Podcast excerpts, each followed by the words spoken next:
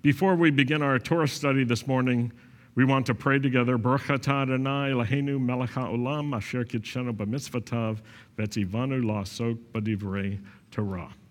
Blessed are you, Lord our God, King of the universe, who sanctifies us with his commands and commands us to engross ourselves in the words of Torah. Amen. Today I want to talk about a teaching of Yeshua's that appears on the surface to have some inconsistency, and you may have recognized this as, as well. On one hand, Yeshua says, Let your light shine before people so that they would see your good works. And that sounds like he wants people to see our good works. And then he also says, on the other hand, pray in secret, give your alms in secret, do your acts of charity and righteousness in secret. Don't do them in public. And so it seems like many people are torn. And I've heard recently on a number of different occasions and different sources people thinking that the teaching of Messiah is do everything in secret. Pray in secret, don't pray publicly. Um, do your work in secret, don't, don't talk to other people about anything. And so there is a reduction, and I think it's because there are some people who are caught up in what seems to be this inconsistency, and so they go to this one side of secretiveness or privacy. And I want to examine the apparent inconsistency because I hope that this will help you in several ways. One is to learn how to study so that you can read the scriptures yourself and you can better divide the word of truth. And even more than that, I hope that it will help you be stronger and more decisive about the actions that you take and the motivations that you take, and to make those more and more consistent with the teachings of Yeshua. So let's jump in and let's start in Matthew chapter 5. We'll look at verses 14 through 16. And it always encourages me if people have Bibles with them. And so if you have a Bible, I happen to have a few down here. If you have old school, here's the Jewish New Testament. Chris has one. I can see it from here. Or if you have the complete Jewish Bible, that's a great one. Uh, both of these by our old friend David Stern, Dr. David Stern, of blessed memory. He's passed away. A real influence on many of us. Or if you have the digital Bible tool, your iPhone or your Android. Who's got iPhone Bibles? Who's got Android Bibles? Good. In the technical world, we're agnostic. Do you know what that means? We don't believe in perfect faith in Apple or Google. They're both all right with us. Matthew chapter 5. Let me ask you a question Who's the speaker in Matthew 5? Yeshua. Yeah, Yeshua is speaking and he's speaking to people who are putting their trust in him. And this is what he says, verse 14 You are the light of the world. A city set on a hill cannot be hidden, nor do people light a lamp and then put it under a basket, but they put it on the lampstand, and it gives light to all who are in the house. In the same way, let your light shine before people so that, say that with me, so that. And your translation may not have it that way. So that they may see your good works. I want to stop right there. There's a comma in the English. See your good works. How many have a translation that says roughly that? Let your light shine so that they may see your good works. So if you're reading that, This seems like Yeshua is saying, do things in a way that other people can see them. Correct? And there's a reason why you should understand it that way, and that's because that's what he said. But there's a second part so that they may see your good works and glorify your Father who is in heaven. And glorify your Father in heaven. So you could render it this way so that when they see your good works, they would glorify your Father in heaven. I think that'd be a fair reading of it. They would see your good works and glorify your Father who is in heaven. Now let's go to chapter 6, and we'll look at verses 1 through 4. Who's the speaker here? Still Yeshua. Be careful not to practice your righteousness in front of others, comma. That's how many people read this. Some people put a period in there when there's not. Be careful not to practice your righteousness in front of others.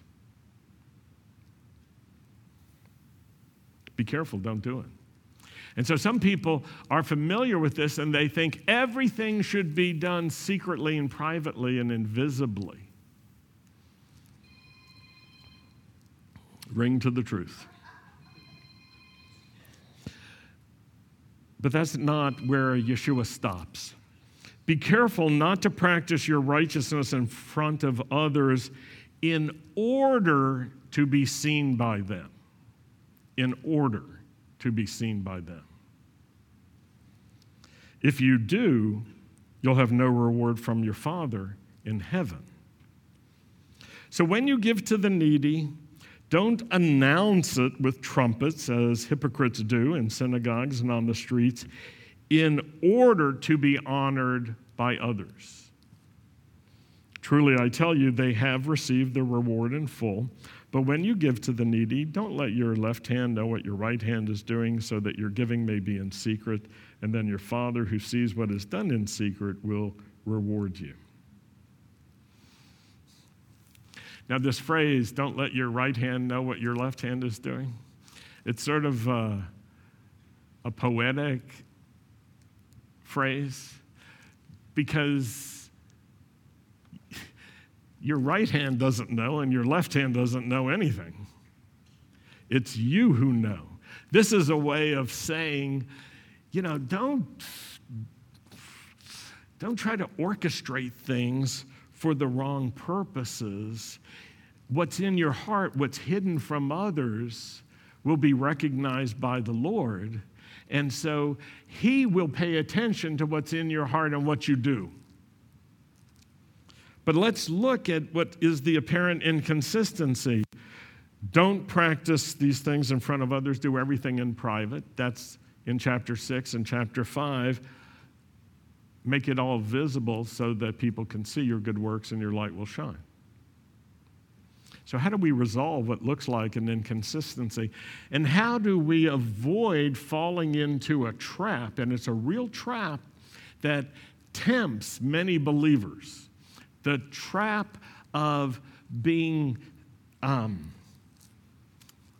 totally private about everything.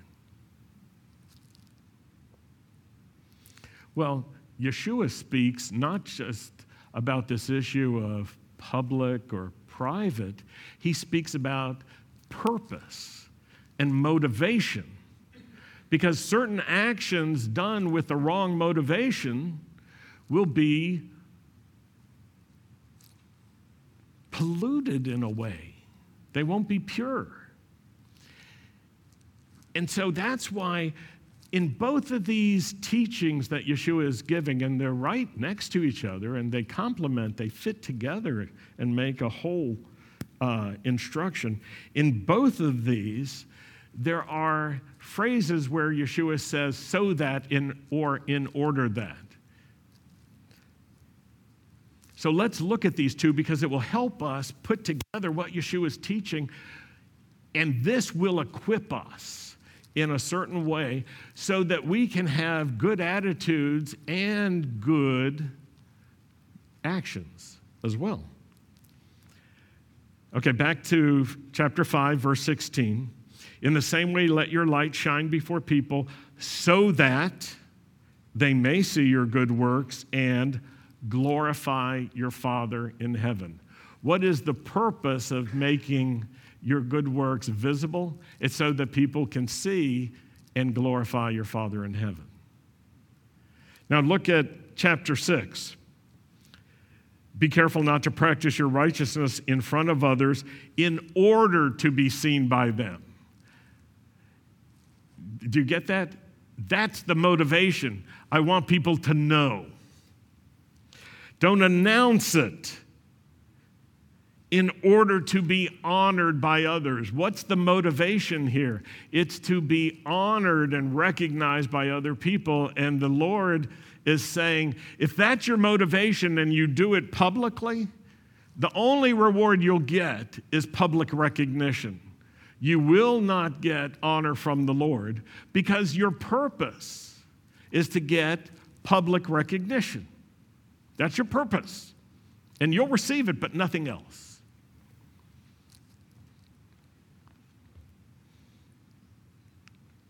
So now I think we have some clarity because the main point is not about deliberately hiding our good deeds.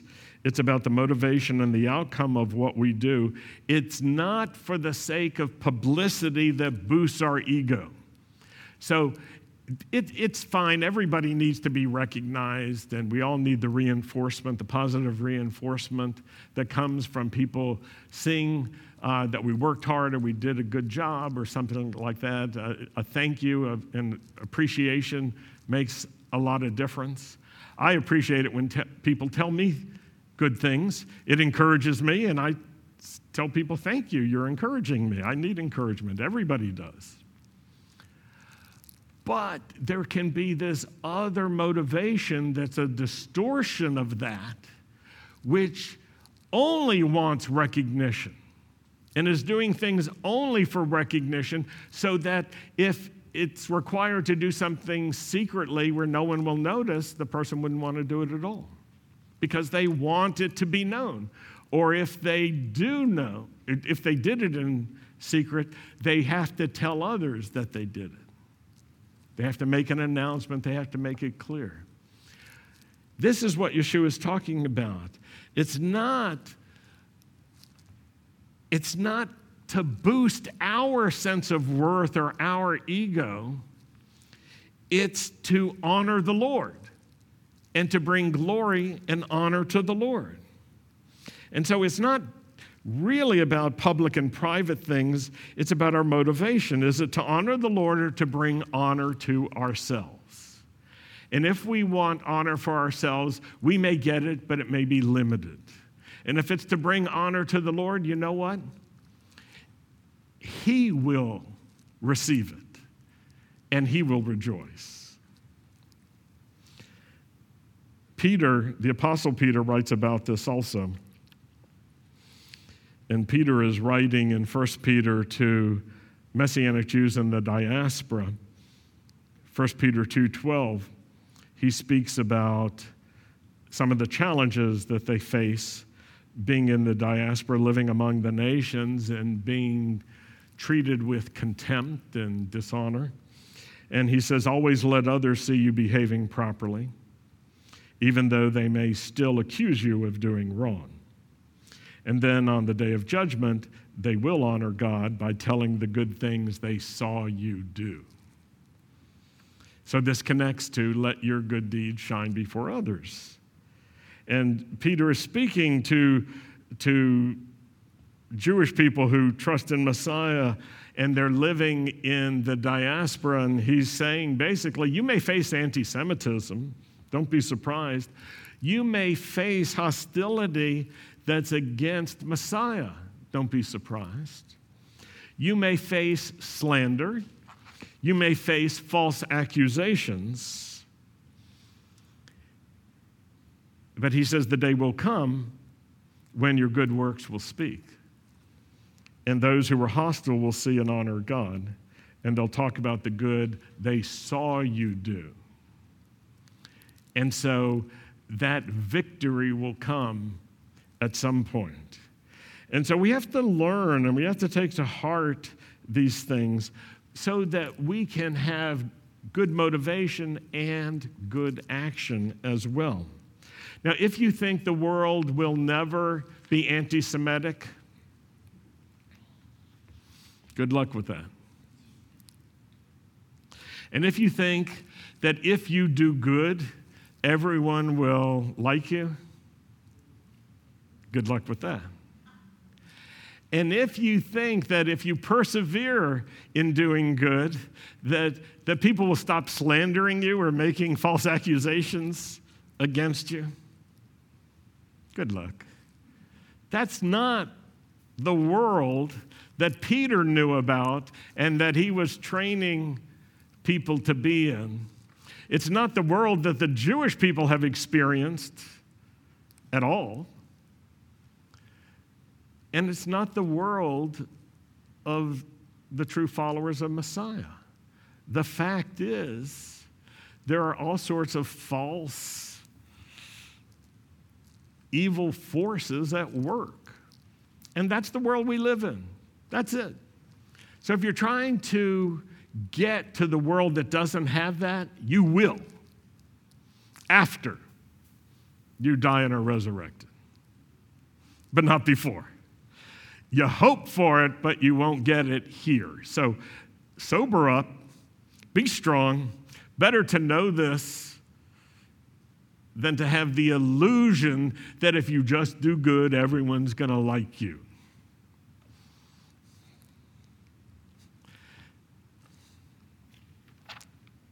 They're not all going to like you. And sometimes you may not even like yourself. But I want to encourage you don't be stuck in all that stuff. It's not about popularity and ego boosting, it's about honoring the Lord. It's about serving the Lord. It's about making your life count before the Lord. It's about being a God pleaser who finds what pleases God and sets your heart on doing that. Not because you're trying to earn merit in the eyes of other people, and not because you're just trying to follow the rules, but because you genuinely love pleasing the Lord. Even if you don't do it quite right some of the time. The psalmist speaks of this in Psalm 105, verses 1 and 2. Hodul Adonai. Give thanks to the Lord. Call upon his name. Make his deeds known among the peoples. Make his deeds known. So don't keep it in, tell others. Sing to him, sing praises to him, tell of all his wonders. Make known his deeds among the people. Now, I'm going to say two things that I'll, I'll be kind of blunt, but I'll use terms that I think almost everybody will grasp. This is not about Bible thumping. Do you know what Bible thumping is? Oh, okay. If you don't know, it, it, it's born out of this image that you've got your Bible and you're talking to someone and you're going, You need to be like this. You thump on that Bible, thump, thump, thump. It's not about Bible thumping. And it's also not about pushing things down people's throats, just making more and more effort to jam it down their throats. You know what happens when you try to push things down people's throats? They choke or they throw up. And there's a principle if people are resistant and you push harder, they'll resist more.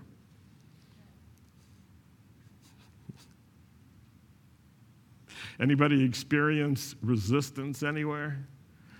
Anybody ever try to push harder?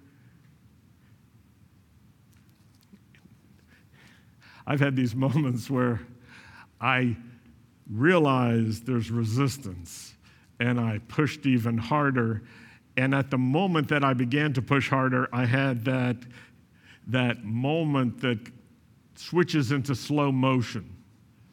It's like words come out of my mouth, and I see them, you know, whoa, whoa, whoa, and they're floating through the air. And this is what I'm trying to do ah, grab them and pull them back because I know what's going to happen next they get to the person's ears, and that person is more resistant. And so it shouldn't be a mystery to us that if we, if we push hard on the resistance, it will push back. That's what happens. So you have to find other ways to be gentle, to be firm. But there's another way of letting your good deeds shine, and that's you do good anyway not to manipulate people, but for love and for the sake of goodness. And this is really about how to live in a more better way. We're in the more better season. A city set on a hill is shining. Good works are visible. Good deeds can speak for themselves. And all of this, I think, can help us deal with an age old question that you may not um, have thought about for a while, but uh, you may have some of you may have encountered this just recently. And I'm sure almost everyone has been asked, to, asked this question at some time, and you may have asked it yourself. This is the question Where was God when such and such happened? Where was God when this terrible thing happened? Where was God when the Holocaust happened, as an example? And if you think about it, that person is saying, What's visible to me is the bad that's happened. But I don't know anything about the good that's happened in the name of the Lord. I haven't seen it. And if we retreat into the privacy cocoon or the believer's ghetto, or the cloistered world of believers, then other people will not see the goodness of the Lord. And if we think it's about telling people and teaching people, and that's all we have to do, I want to tell you that's not all we have to do. We have to live in such a way that it is visible and palatable, even if it's not initially desirable. But we have to be able to answer the question where was God in our life during times of difficulty? And you know, it's important that we can say, God was here with me. God was doing good on my behalf when I needed Him. God was doing good. We kept honoring the Lord and He kept doing good. And we can say, I was suffering and God was with me when I was suffering. He didn't abandon me, He didn't leave me alone. He suffered with me. I didn't suffer by myself. And we can say, God was, was with us, giving us courage. And in the weeks to come, our team is going to be sharing with you some stories of courage and faith. But I want to move right now to a second part of the study. It, has to do with motivations and actions, and it's based in the story of Naaman or Naaman, the Syrian leper, which we read about last week. And I hope his story is very familiar to you. It's an important story. Yeshua knew the story well. He refers to it. It's described in Luke 4 27. There were many in Israel with tzara'at, which we translate leprosy, but it was like leprosy that had a spiritual dimension to it. There were many in Israel with tzara'at in the time of Elisha the prophet, yet not one of them was cleansed, only Naaman the Syrian. So there were many people with this problem among the children of Israel, but only the Syrian got cleansed. And so, just as a reminder from last week, the Syrian general Naaman was healed of leprosy through the ministry of the prophet Elijah. And the healing took place during a period when there was great conflict between the people and the governments of Syria and Israel. So they were hostile towards each other. But we're going to pick up the story after the healing in 2 Kings 5:15. It says, after the healing, then Naaman returned to the man of God, to Elisha, with all his company, and came and stood before him. And he said, Behold, now I know there is no God in all the earth except in Israel. So please accept a gift from your servant now. And I want to remind you that Naaman brought with him a lot of gold and a lot of silver and a lot of quality clothing, all as a gift for Elisha to motivate Elisha to pray and bring healing to him from his leprosy. Verse 16. But Elisha said, As surely as the Lord lives before whom I stand, I will accept nothing. Naaman urged him to accept it, but Elisha refused. You know, there are some cultures where you have to refuse the first time. In some cultures where on the second time it's offered, you can accept it. There are other cultures where you have to wait until the third time. And I had a friend from the former Soviet Union who was traveling in uh, Europe, and they were accustomed to refusing three times. And so they were offered food to eat at dinner uh, by a French family that they were visiting with, and the person said, No, thank you because it was their understanding they would be asked again and then again. But in France, you ask once. and so the person refused and told me later, I went hungry that night. and I learned not to refuse. So I don't know if something's going on like that where Naaman thinks if he keeps asking, then Elisha will accept. But he doesn't. He keeps refusing. And then it switches, and Naaman says, Well, if you're not going to accept anything, would you let me be given two mules' load of earth? And there's no explanation of this, but my understanding is he is saying to Elisha, would you give me some, some of the dirt from the Holy Land that I can take back to Syria? So that when I'm praying, I'm standing on holy ground. Sounds like it to me. Because of the next part. If not, please let your servant be given two mules' load of earth, for your servant will no longer offer a burnt offering nor a sacrifice to other gods, only to the Lord. And so something has happened in Naaman. He's no longer going to worship the gods of Syria, he's now ready to worship the God of Israel. And Naaman is straight and he's saying he has a heart to worship God. And I think he literally wanted to take some of the Holy Land back.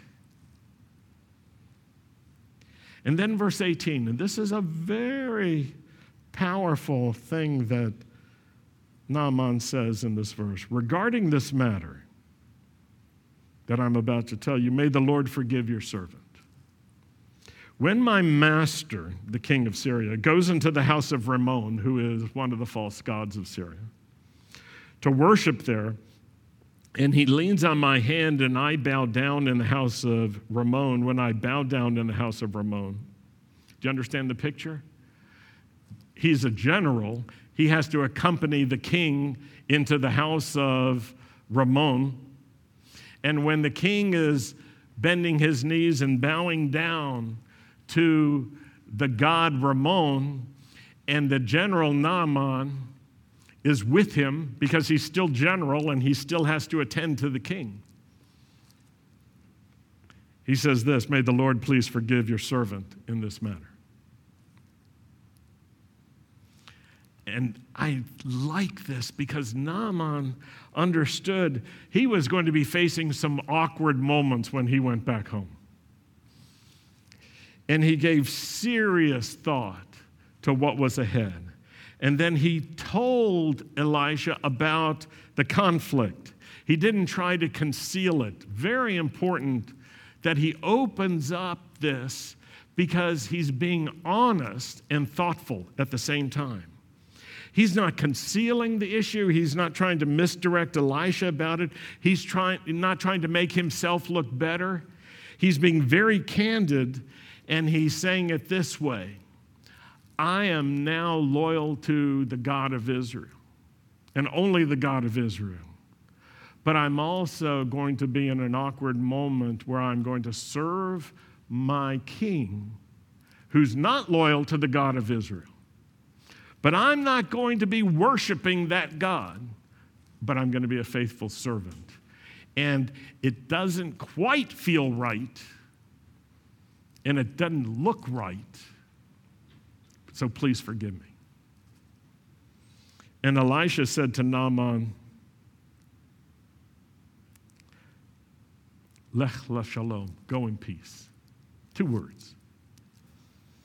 So Elijah could have said something else. He could have been angry with Syria. He could have been upset. He could have said, Hey, Buster, you said you repented and came to the Lord.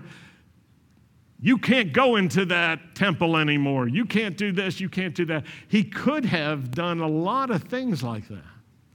But he's decisive and he's concise. Elisha has these two very powerful qualities, and he responds simply with grace towards Naaman. And it's important to recognize that Naaman was healed by the Lord, and that was an expression of grace because Naaman had come to Israel to get healing. And he was an adversary, he was a military leader and his people were in conflict with the people Israel. There was hostility, there was banditry, there was slave stealing, and all sorts of stuff going on, looting. But Naaman humbled himself and he came to the prophet of Israel in the land of Israel and was healed by the God of Israel. And that was an expression of God's grace at work because no one could have expected the Syrian general to do that but it's in Elisha's heart. God's being gracious. And so he says, Go in peace. So that's part one of the story. The next part is difficult. So Naaman went some distance from Elisha. Verse 20, but Gehazi, the servant of Elisha, the man of God, thought, so this was in his mind, Behold, my master Elisha has spared this Naaman, the Aramaean, the Syrian, by not accepting from his hand what he brought. My master Elisha gave him a break. He didn't take any of the gifts, he didn't accept any of the money, any of the valuables. And then he says this As the Lord lives, I will run after him and take something from him. And so Gehazi pursued Naaman. And I think there are two justifications or rationalizations that are expressed here. One is Gehazi says, My master has spared this Naaman. And the other one is, As the Lord lives. And so these are justifications in ways that Gehazi is thinking and rationalizing. And he's using he's using the generosity of um, Elisha as sort of an excuse or a weakness almost, an opportunity for him, Gehazi, to take advantage of Naaman. And then he says, as the Lord lives, you know, so he adds this religious language. Have you ever heard people do that? They add a little religious thing to an ungodly thing, thinking that's okay, then it's all religiously godly. It's, it's icky. So when Naaman saw someone running after him, he came down from the chariot to meet him and he said, Is everything well?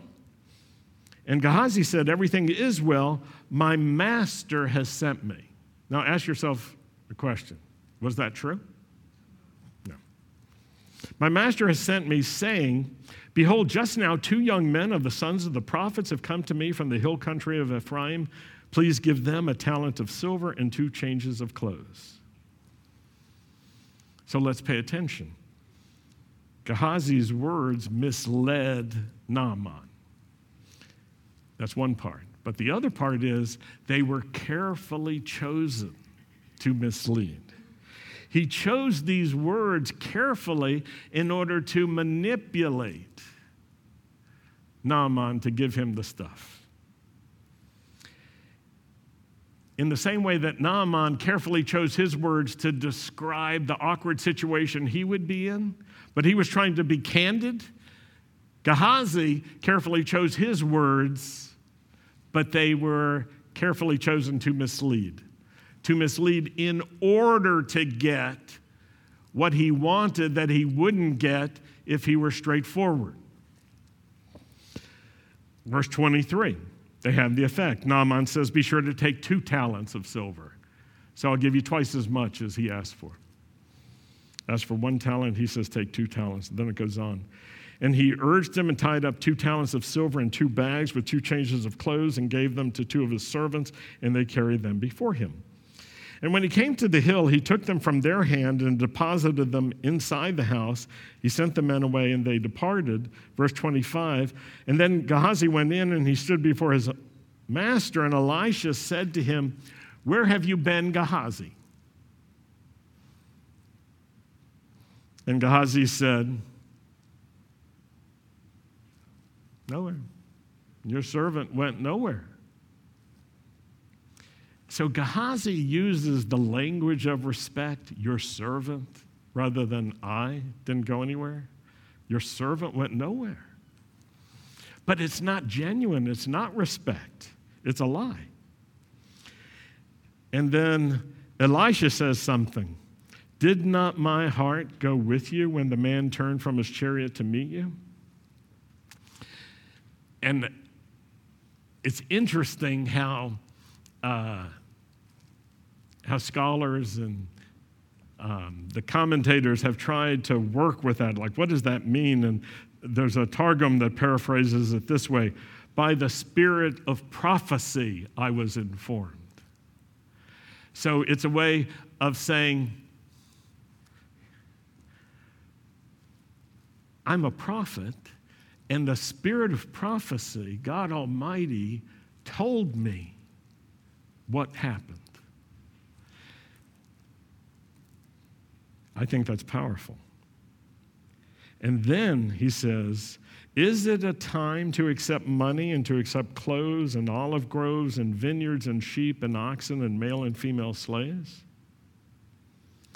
And, and some commentators have, have put it this way that Elisha said, Was this a proper occasion for such behavior? And adds these thoughts Gehazi, you should make an effort to learn how to handle such matters because that's what it means. Is this a proper occasion? Don't you know how to handle such things? One goes on to say, You're among the prophets. You have to learn the ways of the prophets. What are the ways? The ethics. What are the boundaries of the prophets? You're serving among the prophets. You have to learn you have to take seriously that you have to learn these things. And a Targum inserts an explanatory comment. And you thought in your heart to buy olive yards and vineyards and sheep. That's what you wanted this money for.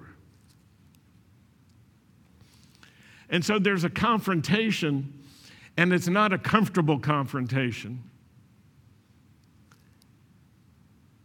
But its one purpose is to uncover the lie and the false motivation and to deal with it. That's what makes it uncomfortable. It can be uncomfortable to be in that situation, isn't it? When someone is lying to you and you know it. And if you call it, knowing the issue of um, resistance, if you call it, many people will just they will just keep going. They'll keep denying and deny and deny. But here's where it gets really complicated. Verse 27 Elisha says, Therefore, the leprosy of Naaman, that's tzara'at, that spiritual affliction, will cling to you and your descendants forever. And so he went out from his presence afflicted with leprosy white as snow. Whew, that's a tough one, isn't it? Now, here's an additional note that if you keep reading in 2 Kings, you'll see that Gehazi kept serving with Elijah, with Elisha, rather. Even having this uncovered, he didn't run away, he stayed. Even being afflicted and marked, he stayed. Um, he accepted it and kept going and tried to learn something from it. It's a challenging story. Well, I want to close with this thought that our motivations and our actions do work together and both are important. And sometimes it seems like motivation is the most important thing, and sometimes it seems that action is the most important thing. But always they're both important, sometimes one more than the other, but they're always important. And so I want to pray for us that that we will be decisive ourselves and we will be insightful regarding these matters, and that we ourselves will be more courageous and set our hearts on following Yeshua, who is the author and the finisher of our faith, so that we can be straight if we find ourselves in an awkward situation, like Naaman was straight. I'm feeling uncomfortable about this. Let me tell you what it is. Very straight. And people who do that kind of straight talk are much to be appreciated and valued. Better to be like that than Gehazi, who couldn't talk straight about what he wanted, who couldn't say to Elisha, um, Hey, there's an opportunity I've got to buy some vineyards and some stuff. Is it okay if I go to Naaman? And you know why people often don't ask for permission? Because they think they'll be told no. And they don't want to be told no. You know why people often mislead? Especially when they carefully choose to mislead. It's because they don't want to be uncovered. They don't want it to be recognized what they did. They're trying to hide it. That's the purpose of misleading. Don't be naive about it. That's the purpose. So, what do we learn? The attitudes of the heart are connected to the actions, they connect. And we need to be candid with the Lord and honest with ourselves and face challenges that we face and deal with them and be strong and be decisive. And if we make mistakes, we can fix them. And we will make mistakes. Who makes mistakes besides me? Who makes lots of mistakes? me and, and you. We do. But we have a heart to be corrected and to be taught. And that's the key. And we have a desire to be candid so that we can bring honor and glory to the Lord.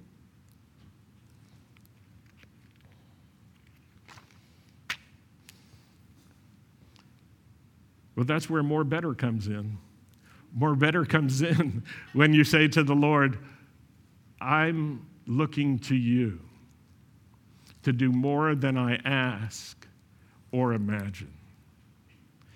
And then we expect and we receive that from the Lord.